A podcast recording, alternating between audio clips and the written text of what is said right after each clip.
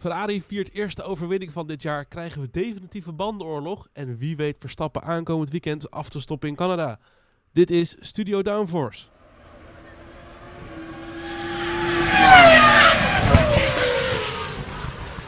Ja, hallo allemaal en wat leuk dat je luistert naar een nieuwe aflevering van Studio Downforce. Aflevering 15 van het tweede seizoen.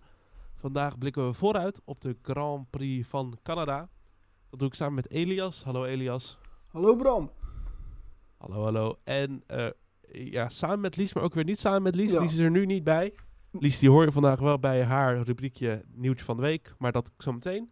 Nou, wat gaan we vandaag doen bij Studio Downforce? Eigenlijk is het heel simpel. Enkel en alleen vooruitblikken op Canada. We hebben het ook nog heel eventjes over de Le Mans van afgelopen weekend. Waar menig Formule 1-fan zich zeker weten heeft vermaakt. Maar dat later deze aflevering. Maar vooral de focus dus op Canada dit weekend. Goed, Elias, voordat we gaan beginnen. Nog even het momentje voor jou. Ja, als je niet genoeg kunt krijgen van Studio Downforce, dan heb ik goed nieuws. Je kunt ons namelijk volgen op sociale media. We hebben Facebook, Twitter, LinkedIn en Instagram. Daar kun je ons volgen op studio.downforce. Je kunt ons ook volgen op Spotify en zo mis je nooit meer een nieuwe aflevering. Zo is dat. Laten we beginnen.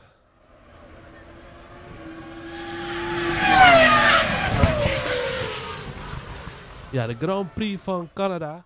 Dat, eh, het is toch wel een van mijn leukere races om, waar ik naar uitkijk, moet ik zeggen. Dus vooral omdat ik het op de Formule 1 Games zo'n leuk, leuk circuit vind om op te rijden. Eh, de race van vorig jaar, Elias. Ja, Wat waren de herinnerende, memorable points? ja, na regenachtige kwalificatie mocht Alonso naast Verstappen starten op de eerste rij. Dat was nu nog in de Alpine. Nou ja, dat is Ja. wel bizar natuurlijk. We weten dat Alonso een eh, uitstekende coureur is, ook in de regen. Eh, en ja, toch bizar om die Alpine daar op de eerste startrij te zien. Eh, dit Ja. jaar zien we hem natuurlijk wel vaker vooraan. Dus eh, het was een voorbode, denk ik, voor het succes wat hij Ja, nu misschien heeft. wel. Ja. Nou, Ja, misschien dat hij daar dacht van, dit wil ik vaker, dit wil ik vaker. precies. Ja, ja, ja. Daar is het kantelpunt geweest. Ja, nou, en dan heb ik nog iets wat dit jaar ook zo... Dus Alonso op de voorste startrij zou zomaar kunnen gebeuren. Ja. Ik heb nog iets wat zomaar dit jaar weer zou kunnen En gebeuren. dat is. Leclerc die achteraan staat vanwege gridstraffen. Ja, dat zou zomaar kunnen vorig jaar ook ja. had. Vorig jaar ook inderdaad. Toen startte hij achteraan vanwege een gridstraf, eh, motorwissel, in ieder geval onderdelen die hij gewisseld had. Moest een gridstraf eh innen en daardoor startte hij achteraan. Kwam slechts tot de vijfde plaats in de race. Eh Perez die viel ook al vroeg uit in de race. Verstappen ging naar binnen bij de virtual safety car. En Sainz die nam de leiding toen over. Uiteindelijk, Ja, het is wel eh, goed om te zeggen. eh, Natuurlijk, Leclerc, dat, het klinkt nu vijfde plaats, dat is best goed. Ja, Toen ja. was Leclerc natuurlijk nog in het titelgevecht. Ja, precies. Ja. Dus Maar dat is natuurlijk nu niet meer. Nee, dat is natuurlijk nu niet, nu niet meer het geval. Nee. Goed, eh Sainz nam de leiding over. eh, en uiteindelijk moest hij natuurlijk weer naar binnen. Dus Verstappen had de leiding weer terug. Eh, op oude banden hield hij Sainz achter zich na een late tweede virtual safety car. Waardoor Sainz weer naar binnen kon en hem onder druk kon zetten. Uiteindelijk crashte Yuki Tsunoda uit de pitstraat. En zo veroorzaakte hij een safety car periode. Ja. Ja, dat is Ja, best dat is toch de, e- een van de enige keren voor mij afgelopen seizoen dat Ferrari een goede strategie deed. Waar ze echt onder druk, eh, men, de competitie onder druk konden zetten. Ja, precies. Ja. Ja, en ja, knullig van Tsunoda natuurlijk. Gewoon uit- uitkomen van de pitstraat. Dat je daar Koude bandjes. op koude boontjes inderdaad eh, in de muur parkeert. Dat eh, is best amateuristisch. Nou heeft hij nu natuurlijk het geluk dat hij best wel goed begonnen is aan het seizoen. Eh, en niet ja, dat was natuurlijk, natuurlijk, vorig jaar was dat best tekenend eh, Ja. voor zijn jaar tot nu toe. Want dat was een heel frustrerend begin van het seizoen wat hij heeft gehad. En dat was, ja, paste perfect in het plaatje als het ware. Ja, ja. Uiteindelijk won Verstappen dan en Sainz werd tweede achter hem. Eh, Hamilton volgens mij derde. Dat was pas zijn Ja. tweede podiumplaats toen ook. Ja. Kun je nagaan. Ha- Hadden we dat ooit verwacht van de Mercedes op dat punt van het jaar, dan hadden we waarschijnlijk gezegd: Oh, hij heeft al eh, vijf podiumplaatsen, drie overwinningen. Nee, Precies. tweede podiumplaats. En overigens ook En dat is opvallend. natuurlijk ook nog relatief kort na 2021. Het jaar was Ja. tot het einde toe eh, de beste in principe waren. Ja, precies. En eh, nou ja, één iemand die zal er wel keihard over hebben gelachen. En dat is Fernando Alonso, natuurlijk zijn oude rivaal. Ja. Alonso, die kon alleen niet lachen aan het einde van de race. Of tenminste na de race. Want hij kreeg een straf van 5 seconden vanwege het afwijken van zijn lijn in gevecht met Valtteri Bottas. Volgens mij in de laatste ronde ook. En toen, Ja, ik weet nog wel dat we het hadden over de podcast een jaar geleden. precies, ja. En dat we toen tijdens de podcast, dat, we, dat de eerste reactie die we alle drie hadden van, ja kom op, ja laat gewoon even racen, weet je wel. Alleen zagen we de beelden terug en toen heeft Alonso geen moment dezelfde lijn gereden op de rechte stukken in die laatste ronde. Die was gewoon bij beide rechte stukken heen weer, heen weer, heen weer. Ja, dat, was, Die ja, dat kon echt maar niet. te breken. Goed, dat was eh, de race van vorig jaar. Ja, als ik het zo hoor, was het wel een race waar genoeg over te doen was. Dus Ja. ik hoop dat we dat dit jaar ook weer hebben. Want natuurlijk nu, ja, we hadden wel nu wel wat races gehad wat wel een beetje spraakmakend was. Maar het zal wel flex zijn als we weer een race hebben waar gewoon veel gebeurt. Ja, Dus goed, het moet allemaal gaan gebeuren op het circuit Gilles Villeneuve. Ja. Uit Ferrari-coureur. Een circuit van 3,4 kilometer lang in Montreal. Ja, het is een beetje net zoals in Melbourne. Een straatcircuit, maar eigenlijk kan het net goed een echt circuit genoemd worden. Als in de rest van het jaar wordt het wel gebruikt voor... eh, is het een park, denk ik? ja, dat weet jij beter dan ik. Nou, Nee. ik, eh, ik, ik bestempel het nu tot park. ja, ja, ja. En eh, het is een race van 70 ronden. Ja, de, de, de rekenen mag je lekker zelf doen, want het is eh, drie- 4,3 kilometer. Nou, en dan moet je op een gegeven moment tot, tot 300 kilometer komen. Goed, ik ga nu snel de research doen of het daadwerkelijk een park is. En ja hoor, het is gewoon een heerlijk park. lekker in het water. Eh, leuk feitje trouwens over het circuit. Het, bij de Olympische Spelen is het gebruikt als de, het beginpunt voor de roeiwedstrijden. Oké. Goed, tot zover. Ja. maar eh, bij, bij de rest van het jaar is de fiets, eh, fiets ge- een eh, fietspark eigenlijk. Een beetje zoals het Vondelpark, maar Ja. net wat groter. Oké. En je hebt natuurlijk, en dat is een leuke bocht om in de gaten te houden, de Wall of Champions. Ja, ja. Voor Verstappen nog niet, maar het is natuurlijk een jaar geweest waar Schumacher, eh, weet ik het, Hakkinen en allemaal de muren invlogen daar. Allemaal wereldkampioenen. Ik hoop trouwens dat ze dit weekend in eh, Canada weer die graphic gaan gebruiken die ze ook in Monaco gebruikten. Hoe ver ze van de muur af zitten, of hoe dichtbij ze zitten. Natuurlijk, je hebt in Canada best wel een aantal bochten waar de coureurs het maximum op zoeken. En dan echt wat dicht tegen die muur aankomen. Zou wel vet zijn als ze dat dit weekend eh, ook echt in cijfers kunnen brengen. Van, oh ja, dit was 5 centimeter of 15 centimeter. Ja. En dat geeft toch altijd weer die adrenaline kick als je ziet hoe dicht ze richting de muur gaan. En misschien hebben we wel weer zo'n verstappen rondje in Q3 dat we echt eh, hard in ons skills zitten. Hoop ik stiekem wel. Precies, ja, dat eh, zou wel mooi zijn dat als we weer zo'n kwalificatie kunnen zien. Ik denk niet dat hij in de buurt Precies. komt van Monaco, maar wie weet. Je weet maar nooit, hè? Je weet maar nooit. Ik bedoel, we dachten ook niet van eh Jeddah. En toen kwam, was daar 2021. Precies. Dus ik sluit het niet uit. Goed, we gaan door naar de downforce discussies.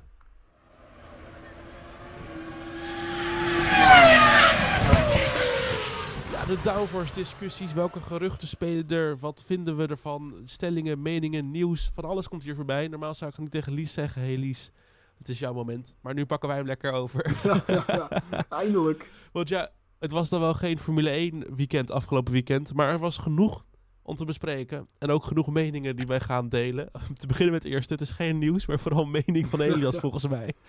De Grand Prix van Canada is overrated. Eens. Eens.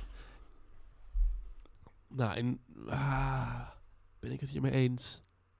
Nee, oneens. Ik vind wel, het is een mooi circuit. De ambiance is geweldig met die fans. Maar we moeten ook kijken naar de vorige races. Eh, nou ja, vorig jaar ja, het was een redelijk spannend gevecht nog tussen Verstappen en Sainz. Maar verder viel het ook nog tegen qua inhaalacties en verder spanning op de baan wel. Eh nou, 2020 hebben we er, in 2021, 2020 niet, heb- hebben we er niet gereden door corona. Nee, klopt. 2019 hadden we dan het incident met Vettel en Hamilton. Vettel die toen eh, een stukje gras af, eh, afstak en de grasmaaier er overheen gooide. En bijna Hamilton in de Ja. muur duwde. Dat incident. Uh-huh. Nou, en verder, wa- wat zou jij nou over die race kunnen vertellen? Nou, ik in ieder geval niks. Nee, ik had 2018 dat ik iets klaarstaan een feitje. Maar Nou ja, maar, eh, die, die, die benoem je niet eens. en in 2018 was het ook een redelijk saaie optocht richting de finish. In 2018 hadden we Hartley, Hartley Airlines. Oh ja, ja, ja afgezien van dat. Met Stroll. Ja, dat is ook nog heel lang geleden. Die, die doet trouwens ook endurance, hè? Ja, klopt. Ja, Le Mans allemaal. Dat uh, daar kom- komen we zo meteen op. Dat, Ja. je, je de zaak vooruit, joh. Ik wil eerst nog mijn mening geven. Want ik vind de Grand Prix van Canada, ik vind het een heel leuk circuit om te zien. En gewoon, maar dat is zo met Melbourne. Ik vind het gewoon vet om te zien dat zo'n straatcircuit, hoewel je eigenlijk op een echt circuit rijdt, je toch het straatcircuit, de characteristics daarvan hebt. Dus als in, eh, ik verwacht veel van Canada en het stelt vaak teleur. Dus in die zin is het overrated. Maar ik vind het wel gewoon een leuk circuit om te zijn. Ik ben blij dat dit een van de circuits is wat een lang contract heeft. En wat niet, waar geen oliegeld in zit als het ware. Ik heb toch, ik kijk, het is elk jaar een van de races waar ik naar uitkijk. Dat wel, Ja, Canada. Goed, de tweede stelling. Als Formule 1 weer een Franse Grand Prix op de kalender wil hebben, dan is Le Mans de topkandidaat. ja, en dan het echte circuit ook. ja, precies. Niet de 13 kilometer circuit. Ja, wat ze met de Ja, denk- MotoGP gebruiken. Hm? Het circuit dat ze met de MotoGP ook gebruiken daar. Ja, precies. Ja. Ja. Ja, ja, Ik ben het ermee eens, maar wel met een kanttekening. Dat ik denk van, ik weet niet of Le Mans wil dat topkandidaat is. Dat is wel een goed punt, ja. En ook, ik weet niet of de Dunlop bocht daar, de Dunlop chicane volgens mij heet het. Ik weet niet of Formule 1 auto's daar doorheen kunnen rijden. Want dat is best wel een stijl stuk naar beneden. Ja, precies. Ja, en natuurlijk de, eh, de laatste twee bochten. Dan gaan we heel erg technisch praten over het circuit Le Mans nu. Dus misschien is dat een beetje ingewikkeld. Maar eh, in de MotoGP is dat een hele krappe hairpin. Maar hoe, ga, hoe moet je dat met een Formule 1 auto doen, weet je wel? Ja, Er zitten wat haken en ogen aan. Maar het zou me heel vet lijken om een Formule 1 auto daar eh, te zien op dat circuit. ja. Ja, Ja, dus die chicane, ehm, die chicane, dat lijkt me een beetje krap voor de Formule 1 auto. ja. Maar het, zou me wel, het is wel een heel vet circuit. Ik weet, op, op andere racespellen heb ik het wel eens gereden. Ja, ik vind het een heel leuk circuit om te rijden. Maar ik weet niet of Le Mans en de Formule 1 helemaal een fit is, zoals dat met andere raceklasses wel is. Ja, misschien is het gewoon. misschien ook- ja, mis- misschien is het ook gewoon te veel op zichzelf staand, allebei. Net als in, in die 500 en de Mo- Monaco Grand Prix, dat de IndyCar opeens in Monaco gaat rijden, bijvoorbeeld. Ja, precies. Ja, het, is natuurlijk ook een soort, soort charme dat het, Ja. dat het wat anders is. Ja, Weet je, je gaat ook niet met een Formule 1 auto de Indy 500 rijden. Dat is toch, je hebt toch een nou, soort ze hebben wel op aan. Indianapolis gereden, hè? Ja, de Indy GP natuurlijk, maar ze reden dat we die ook niet meer rijden ondertussen. Ja, dus, eh, maar goed, ja, dus natuurlijk, het, het, de reden is dat de Grand Prix van Zuid-Afrika definitief niet op de kalender komt. Dat er nog steeds twijfels zijn of we wel in China gaan reizen volgend jaar. Dus dat er een plekje misschien wel vrijkomt op de kalender. Nu gaan er al geruchten dat in Paul Ricard misschien nog één jaar gereden gaat worden om het contract af te maken. Maar ja, het is eh, maar even afwachten met die kalender. Er gebeurt veel in ieder geval op, die- op dat front ja. veel om ook naar uit te kijken. En veel waar we de komende week ook nog wel gaan bespreken. Dan eh, de volgende stelling. De Formule 1 heeft meer teams op de grid nodig om verder te groeien. Eens. Ja, Ja, eens.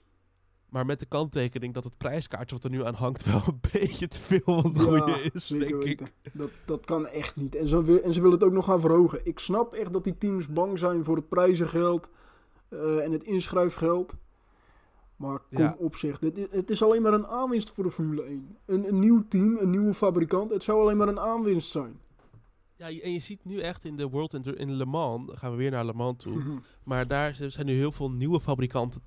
eh ze hebben zich aangemeld. Er komen veel meer bij de komende jaren. Ja, En dat levert gewoon veel meer hype op, veel meer enthousiasme en veel meer kijkcijfers uiteindelijk ook. Ik weet zeker dat als je Le Mans afgelopen jaar en een jaar eerder naast elkaar legt, dat de, de kijkcijfers van, afgelopen, van dit jaar veel hoger zijn. Er is gewoon veel meer strijd en concurrentie en dat ja, bevordert alleen maar eh, de spanning. ja Maar precies. goed, de- S- S- Stefano Domenicali die heeft gezegd dat, eigenlijk wel, dat hij eigenlijk misschien wel 12 Formule 1 teams op de grid wil hebben in 2026. Ja, dus moet, Het enige is wel dat de entry fee rondom 1 miljard euro ligt. ja, ja, er moeten er dus nog twee teams bij komen die 1 miljard of 2 miljard euro. Nou, bij elkaar waarschijnlijk dan 2 miljard. Het is een gerucht natuurlijk, dus het is niet zeker. Maar het is toch bizarre aantallen. Dat je ook denkt van, ja, je Ja, hebt dan een budget gewoon cap. Maar dit is gewoon vijf jaar budget cap wat hij hier vraagt van sommige teams. Maar ook als je bedenkt, dat, dat, dat verdien je ook niet terug als fabrikant zijnde. Nee, het is, het is gewoon, ja, nee, dat, daar heb je volledig gelijk in. Het is gewoon verloren geld en dat is alleen Ja. maar om een beetje rondjes mee te mogen rijden eh, heel veel jaar. Dus dan moet je het echt heel graag willen. Ja, Of dus echt een verdienmodel hebben dat je, dat je op de lange termijn. Maar dat is natuurlijk wel zo. Als je eenmaal die miljard, die miljard betaald hebt. eh, Geen, eh, ik praat er echt over zoveel tientjes die je nou op het Heijn moet geven. Het is een fucking miljard euro. Ja. Maar als je die eenmaal ui- eh, betaald hebt, dan ben je wel, denk ik, voor goed verzekerd van een eh, licentie voor de Formule 1 natuurlijk, denk ik. ja, maar ik denk dat je ook als Formule 1 zijnde wel moet nadenken van... Oké, blijven jullie ook echt in de Formule 1? Ook als het eh, misschien een tijdje nog niet lukt om vooraan mee te doen voor de prijzen. Want je, Ja, maar is je ziet dan, natuurlijk dat... is dat dan eh, accountable voor de Formule 1 of voor het team zelf? Je moet toch als team, en dat is waarschijnlijk die gesprekken die nu ook gevoerd gaan worden, want die aanmelding is ondertussen gesloten, maar ze verwachten pas in juli duidelijkheid. Ja. Ehm, de Formule 1 en de team zelf zullen ook wel in gesprek gaan van, wat nou als je de komende tien jaar eh, de nieuwe Williams bent? ja. Ga je dan nog steeds meedoen of zie je dan af? Want dat is natuurlijk waarschijnlijk een eis die ze hebben. Ze moeten er rekening mee houden dat het nieuwe team, weet je, met Haas zie je ook, ja, die hebben een pole position nu gehaald in Brazilië, maar echt podiumplek hebben ze nog niet gehaald in hun acht jaar die ze nu meedoen. Ja, dat komt ook natuurlijk door hun strategie. Hè? Omdat ze alle onderdelen inkopen bij Ferrari, hebben ze wel een prima auto om mee te doen voor de punten. Maar je loopt altijd een beetje achter de feiten aan. Ja, nee, maar tuurlijk. Maar het is wel, je moet natuurlijk wel rekening houden dat eh, je niet eh, direct een Red Bull bent. Nee, en dat, klopt ook. vooral. Ik denk ook dat de Formule 1 daarbij moet helpen. Anders krijg je weer zo'n situatie als in 2010. Toen kregen we ook drie nieuwe teams erbij. Volgens mij uit mijn hoofd Team Lotus, eh Marussia of Virgin was het. Ja? Eh, en Virgin zou heel goed kunnen. HRT volgens mij. Ja, en hoeveel staan er nu nog op de grid? Ja, alle drie niet. En ze hadden echt een enorm gat met de rest van het veld. Dus ik denk dat de Formule 1 daar ook wel een beetje in mag helpen. En een beetje, ja, toch, toch ervoor kan zorgen dat zij aan kunnen sluiten. Ja, precies. Dat, dat is dan toch de hoop die iedereen heeft. En eigenlijk, het, het komt erop neer. We moeten gewoon hopen dat er dus een extra team op de grid komt. Precies. Minimaal één, het liefst twee. Eh, Ja, het zou gewoon heel mooi zijn voor de Formule 1 om gewoon vier nieuwe coureurs erbij te hebben. Twee nieuwe teams. Ja. Die, nieuw verhaal ook allebei. Weet je, met Haas. We hebben nu dat ze er acht jaar in zitten. En er zit heel verhaal ondertussen rondom dat team. Ja, Natuurlijk positieve en negatieve verhalen. Maar het is wel, weet je, ondertussen echt een vast onderdeel van de Formule 1 geworden. ja, Dus het zou mooi zijn dat we nu, als we de twaalf teams kunnen hebben, dat die ook echt blijven. zeker weten. Goed, de volgende stelling. Bridgestone mag geen monopolie krijgen. Ze moeten het gevecht aangaan met Pirelli. Ja, eens. Zeker weten eens. Eens. En ook de andere kant op. Pirelli mag geen monopolie krijgen. Ze moeten het gevecht aangaan met Bridgestone. Ja, zeker weten. Ehm, ja, het gaat natuurlijk om de bandenleveranciers in de Formule 1. 16 juni, dus dat is eh, als de podcast uitkomt op twee dagen, de vrijdag in Canada. Zou de FIA bekendmaken welke aanmeldingen ze hebben gekregen rondom nieuwe bandenleverancier. Eh, Pirelli heeft publiekelijk bekendgemaakt, wij melden ons aan. Bridgestone niet publiekelijk, maar de geruchten worden met de week sterker dat ze daadwerkelijk wel echt de Formule 1 aan het overwegen zijn dat er gesprekken gevoerd worden. Ehm, ja, het zou alleen maar cool zijn dat in ieder geval wel dat en met de eh, teams die eh, dat er meer animo voor is en met de bandenleverancier dat daar nu meer animo voor is. Dat- dat denk, ik denk dat alleen maar dat het de Formule 1 bevordert. Ja, zeker weten. Want dan moet Pirelli ook nog eens wat meer en extra zijn best gaan doen. En Ja, want als Bridgestone kan laten zien van, kijk, wij luisteren naar de teams, wij leveren een band die en lang goed blijft en heel snel is, maar die wel dus, eh, waar je wel dus meerdere keren voor moet stoppen bijvoorbeeld. Ja, en ik denk ook dat het wel interessant wordt, want je hebt toen eh, in de tijd van Bridgestone en Pirelli, of eh, Bridgestone en Michelin, Michelin. Michelin, heb je toen gezien dat bijvoorbeeld Ferrari ook echt een samenwerking had met Bridgestone en ook echt vertelde van oké, we willen zo en zo willen we die band hebben. Dus misschien ga je dat dan ook wel krijgen dat bijvoorbeeld Mercedes zegt van joh, hey, luister, wij willen zo'n band, maak die voor ons en dan blijven wij bij jullie. En dan ga je misschien ook weer verschil in performance zien. Dat kan natuurlijk voordelig zijn voor de spanning, maar ook nade- eh, een nadeel. Ik wilde net zeggen, ja, dat kan ook dat kan twee kanten op werken. Dat kan inderdaad. het kan zo zijn dat Mercedes dan weer 20 seconden vooraan rijdt. Of dat Red Bull 20 seconden vooraan rijdt. Ja, Ja, aan de ene kant, kijk, dat, ik zou dat super cool vinden. En inderdaad, daar moet je echt wel serieus rekening mee houden. Want dat is natuurlijk wat we zagen in de eerdere bandenoorlog. Dat er gewoon best wel verschil zit tussen de banden. Dus aan de ene kant, ja, super vet. Aan de andere kant zit een enorm groot risico aan. ja, Maar ik zou het ook ergens niet erg vinden als Bridgestone bijvoorbeeld nu de bandenleverancier gaat zijn. Op een gegeven moment is een wisseling van de wacht daarin ook niet heel niet erg of zo. nee. Als ik zou kiezen tussen Pirelli en Bridgestone, zou ik best wel overwegen om Bridgestone als nieuwe bandenleverancier te hebben.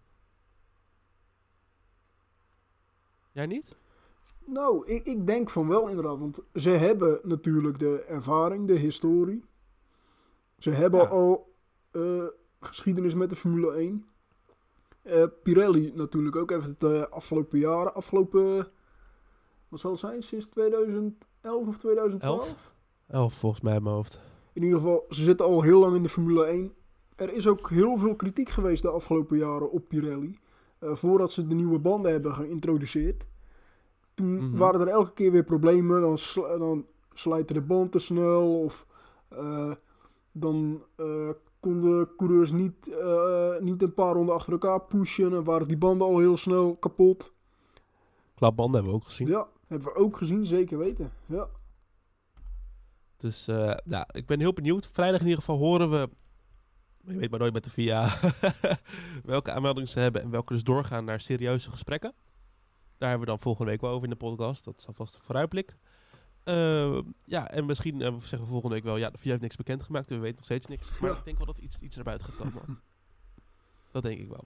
Goed, de laatste stelling. De FIA heeft balance of performance nodig. De FIA, de Formule 1, heeft balance of performance nodig om spannender te worden. nou, eh, Oneens. Nou, eens. Ja, Nou, dit is ook weer, gaan we weer naar Le Mans, jemig. ja weer. Daar werd namelijk uh, voorafgaand aan de race, de 24 uur van Le Mans, bekendgemaakt dat er de balance of performance toegepast wordt. Dat was naar alle scheiden richting Toyota, omdat die tot dat punt best wel dominant waren in het uh, World Endurance Championship. Ja. Uh, mede daardoor misschien ook wel was Ferrari een stuk competitiever in Le Mans. En hebben ze uiteindelijk ook, ja, dus hebben ze uiteindelijk dat gevecht aan kunnen gaan. Um, ik zat er een beetje over na te denken en ik heb op Twitter ook het een en ander gelezen. De balance of performance is natuurlijk dat je toch uiteindelijk degene die het heel goed doen straft. Daar komt het uiteindelijk op neer. Ja, ja je, je zou eigenlijk willen zeggen dat het een steuntje is voor de andere teams, maar het is eerder andersom inderdaad. Het, dominante team wordt gestraft. Ik, ik zou dan eerder zeggen, probeer, het, pro, probeer de andere teams een zetje in de rug te geven in plaats van een ander team terug te trekken. Ja, dat is natuurlijk in principe wat de Formule 1 al een beetje doet met de budget cap Ja. en de restrictie in de windtunnel. Maar het, weet je, ook bijvoorbeeld dit seizoen, we zien allemaal, we denken allemaal Red Bull is heel dominant, maar is het niet gewoon Max Verstappen die dominant is? Ja, dat kan ook. Want als je nu Red Bull gaat straffen, dan is Perez al helemaal de lul. En dan zie je, dan zie je aan het vechten met de Vries over twee weken of zo. Ja. balance of performance, weet je wel, eh, invoert. Ja. ja, ik sluit het ook niet uit trouwens. Eh, nee, ja, Zonder balance of performance. ik denk dat het wel interessant is voor de Formule 1 dat je ook echt meer een gemengd en gewisseld veld krijgt. Nu heb je toch heel vaak dat de Hazen of de Alfa Romeo's of Alfa Tauri of eh, Williamsen, dat die achteraan rijden. En de rest, ja, niet echt. Eh, we hebben natuurlijk Ferrari een paar jaar geleden gezien, die toen eh, in 2020 echt een draak van een auto hadden gemaakt. Die was ook niet vooruit te branden. Eh, we hebben McLaren gezien, die eh, de jaren daarvoor ook, in de periode met Honda, eh, achteraan reed. Maar ja, hmm, Ja, maar toch kwamen ze weer terug. Helemaal met Ferrari. Ferrari is toch een beetje onder de budget cap nu teruggekomen. ja, Dus het kan wel. het kan wel, ja. Dus ik denk dat er voor nu genoeg balance of performance is in principe in de Formule 1 in de zin over wat langere termijn. Want dat balance of performance echt korte termijn. Daar wordt echt per aantal races gekeken, moeten we ingrijpen. Dus voor nu niet, maar het is misschien wel iets interessant om als, als een, een bepaalde motorleverancier, Mercedes, in één keer bij eh, een nieuw motorreglement in één keer drie seconden voor ligt op de rest van het veld. Precies. Dan is misschien zo'n balance of performance heel interessant. Ja, nou, en je moet natuurlijk ook niet vergeten dat we heel vroeg nog in de reglementen zitten, hè? deze nieuwe reglementen. Vorig tuurlijk. seizoen ja, ja, natuurlijk. ja, zeker weten. Die auto's, dat ze, dat ze voor het eerst eh, een kampioenschap ermee hebben gereden. Eh, en je ziet Ja, toch vaak nee, klopt, aan, het begin, aan het begin van een eh, nieuw, eh, nieuw technisch re- reglement dat de gaten wat groter zijn en dat naarmate de, de jaren verstrijken, Worden- dat het dan Ja. wat dichter bij elkaar komt. Hoewel ik het wel nu mee vind vallen, qua de gaten die het zijn. Ja, zeker Dus dat- achter, dat achter biedt hoop voor de toekomst. Goed, dit waren de stellingen. We gaan dan nu naar het nieuwtje van de week. En voor het nieuwtje van de week, dan schakelen we ongeveer nu over naar Lies. Het nieuwtje van de week, week, week. Ja, dank Bram en Elias. Ehm, ik moet toch wel even mijn respect uitspreken voor het feit dus dat we nu 25 minuten lang hebben geluisterd. En dat jullie niet de uitslag van Le Mans hebben weten te spoilen, omdat dat mijn stukje was. Ehm, dus ik denk dat de luisteraars allemaal zoiets hadden van... What the fuck, waarom melden jullie niet gewoon dat Ferrari de 24 uur van Le Mans heeft gewonnen? Nee, dat kan niet, want het is mijn nieuwtje van de week. Vandaar. Ferrari heeft de 24 uur van Le Mans gewonnen. Verrassend. Ehm, ja, Le Mans, een van de grootste, ja, toch wel 24 uur endurance races die er die bestaat, denk ik, praktisch. Ik denk als je daar aan één denkt, dan denk je gelijk aan de 24 uur van Le Mans. Je hebt natuurlijk nog wel het al Daytona gezeik en zo, maar dit is echt de prestige winnaar. Weet je, deze, wil- deze wil je winnen. Deze valt ook eh, onder de, de, triple, de triple crown die je kan winnen. Eh, dus deze staat voor heel veel coureurs al heel erg hoog op het lijstje. En over het algemeen was eh, Toyota eigenlijk de favoriet eh, voor de win. Van de belangrijkste klassen dan. Want er zitten allemaal verschillende klassen in. Maar dat, daar, ga ik je niet, daar ga ik niet eens aan beginnen. Want dan ga ik weer allemaal dingen zeggen die niet kloppen. En dan heb ik het weer gedaan. Maar nee, Ferrari heeft dus gedaan in 24 uur. Wat het niet kan in anderhalf uur bij de, bij de Formule 1. Namelijk eh, praktisch foutloos gereden eh, en een goede strategie. Voornamelijk dat laatste, dat, dat vond ik wel erg knap. 24 uur lang geen fout maken als je team van Ferrari eh, bent, vind ik toch wel een prestatie. Nou, wie heeft nou eigenlijk die prijs gewonnen? Is, het was de nummer 51 en dan hebben we het over Alessandro Pierre Gadi, James Calado en onze knappe Jezus, onze Antonio Giovinazzi. En dat vind ik toch wel weer heel erg grappig. Want ehm, als je dan, eh, er zijn dan memes eh, zeg maar, gekomen en ik moet het toch één met jullie delen. Ehm, de memes van Live After Alpha Romeo. En dan zien wij op dit moment vier coureurs in beeld.